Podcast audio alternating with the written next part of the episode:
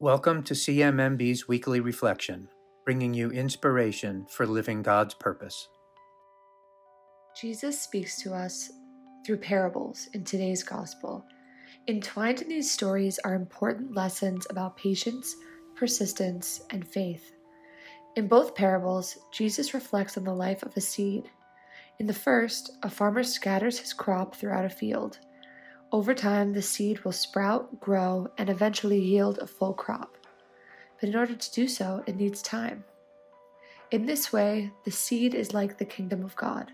Planted by Jesus during his time on earth, the kingdom requires time to flourish. In the second parable, Jesus talks specifically about a mustard seed. Though small, it sprouts into a tree. With sprawling branches, it grows to provide shade and a place of rest for birds. The tree as a place of reprieve mirrors God's kingdom. But just as the first seed takes time to yield its crop, so does the mustard seed. Today we feel God's presence, but his kingdom has not yet come to fruition.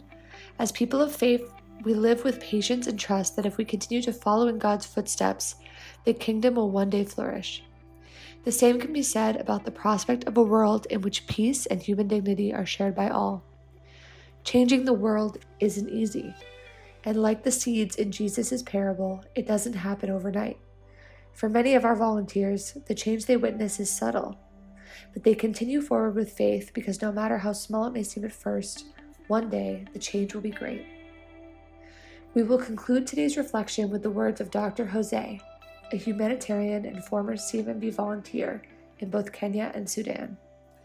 In the following reflection, he speaks to his experience in Sudan, the challenges he faced, and the power of hope. Hope plays a big part in this because the people in Sudan, they take it one day at a time. They say, We'll see tomorrow what God brings us. And that was hard for me to understand. My mind doesn't see it that way. But it is one day at a time, and you do see change. It's very hard, but you do see change. Dr. Jim Peck, a volunteer I served with, said something to me that just clicked in my mind. He said, You know, Jose, we're all pushing here, pushing forward. That's what we do. And I said to myself, That is what we do. We're all pushing forward. If you're interested in learning more about Dr. Jose's volunteer experience, you can do so by clicking in the blog. Thank you for joining us this week for our CMMB Weekly Reflection. Our hosts are Alex Haladic and Luke Doherty. CMMB Weekly Reflection is produced by Elena Solana and Yanut Gatan. Subscribe to us on Apple Podcasts, Spotify, or wherever you get your podcasts, and please leave us a rating and review.